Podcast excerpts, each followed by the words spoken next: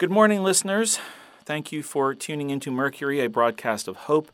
It's been 108 days since we came back on the air. I'm Max O'Brien, here with Dr. Rosalind Clark. Agnes Drew is absent from today's episode, and. And she could be absent from the rest of them. Rosalind, please, just hold on. Listeners, I don't want what Rosalind just said to spook you. Agnes Drew has temporarily left the station. Those of you who caught yesterday morning's broadcast might have already figured out what's going on. Yesterday, Agnes was inspired by a story given to us by a passerby to read on the air to try to find her family. She's out there all alone right now, wandering the streets. She doesn't have enough food or water, and it's so cold, and she doesn't have enough clothing on. I didn't get to mend the hole in her coat pocket before she left. Just and stay calm. She'll be fine. Say it with me. How do you know? And why did she do this? We did everything we could. We couldn't stop her. She's an adult. And Agnes has always been especially determined. Stubborn. Stupid. She just believes in herself and her decisions. I think we have to do the same. Do you actually think she'll be all right? She's Agnes. I. I can't tell which way you mean that. Uh, I don't know. Um, on the one hand, of course, she'll be fine. She's Agnes. But on the other, there's no way she can make it back. She's Agnes.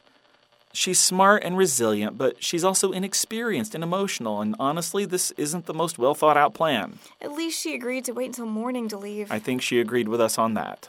So she's seeing reason on some level. It's only 10 miles from the station to her house. She agreed to stick to the main roads, not take any shortcuts through woods or parks or alleys when she passes through downtown if she can't see through them well enough to know there aren't any zombies on the other side. She's packed some food and some water, she's bundled up, her shoes are sturdy, and she knows the way. It's cold. But at least it's clear and sunny today, no snow or sleet. That's the spirit. I'm just so worried. And it doesn't make sense. Why today? Why couldn't she wait until we had a better plan? She just couldn't. I know it's not logical, but she's been ignoring this since the lockdown, and when she read Charlotte's story, I. I think she just couldn't ignore it anymore. And Agnes has grown so much in the three months before we came back on the air and in the months since. She's not the same person who was afraid to cross the campus without both of us going with her. She's braver now, more resourceful. And I think she's less afraid of what she'll find. Oh, Agnes.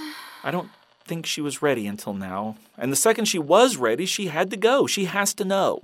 I wish she had let one of us go with her. I don't want her to be alone with whatever she finds. Me too. I just hope that when she comes back, she's not I know. broken. I think we've all learned that Agnes won't break.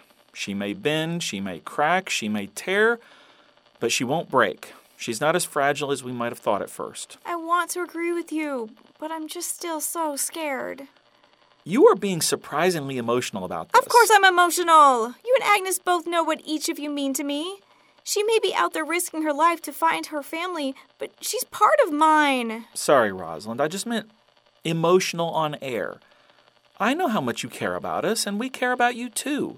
You're just usually much more precise in how you present yourself and your thoughts to our listeners. You mean precise as in guarded, don't you? That's what my ex husband said about me. I was too guarded. Maybe I meant guarded a little, but mostly I did mean precise. You understand the importance of providing the most definitive information and sending out the right messages on air. But I've also changed since we came back on air. You may have noticed that when you address me as Rosalind, I'm, I'm not correcting you to Dr. Clark. Huh. You're right. I usually am. I know I am guarded, but I'm more comfortable letting down my walls now. Maybe I want to put more of myself out there in the moments. I've learned that from Agnes. That is something she excels at, almost to a fault. Well, she's made you better too. Oh, I wasn't aware you could improve on perfection. Barely, but it's true. You're more comfortable with yourself than the Max who I met with on the day of the lockdown. You could blame it on our circumstances. We all have to make peace with ourselves just to have less standing in the way of our own survival. It's impossible to worry about how much you hate your nose when you're trying to stop a zombie from tearing it off. But you are more at ease. You, you apologize more. Only when I'm at fault, which is still rarely. Deflect all you want, but Ag- Agnes never minds apologizing if she should. And you used to never say you were sorry. Remember that time you accidentally used the only copy of Hamlet as scratch paper to sketch out one of your theories? How was I supposed to know she was keeping it in the library collection? It was a copy some kid had printed out from the internet and stuck in a binder. It was a script, Max. You know Hamlet is a play. Yes. And sometimes plays are performed. That was someone's performance copy. I'm still not sure that makes it a book. That's not the point. If you had done that now, you would have apologized right away. Agnes has made you more compassionate and empathetic, which makes you more likely to apologize if you've hurt someone's feelings, because you take time to understand how you've hurt them. When's she supposed to be back? Well, the journey one way should take her about three and a half hours. If she turns back around within an hour of arriving at her house, that's a total of eight hours gone. And she left at daybreak, so she should be back way before nightfall. She has a flashlight, though, just in case, right? I saw her take one. But if she doesn't come back tonight. It could either be very good news or very bad news. Listeners, if you see a young woman out in the world today named Agnes Drew, make sure you take care of her.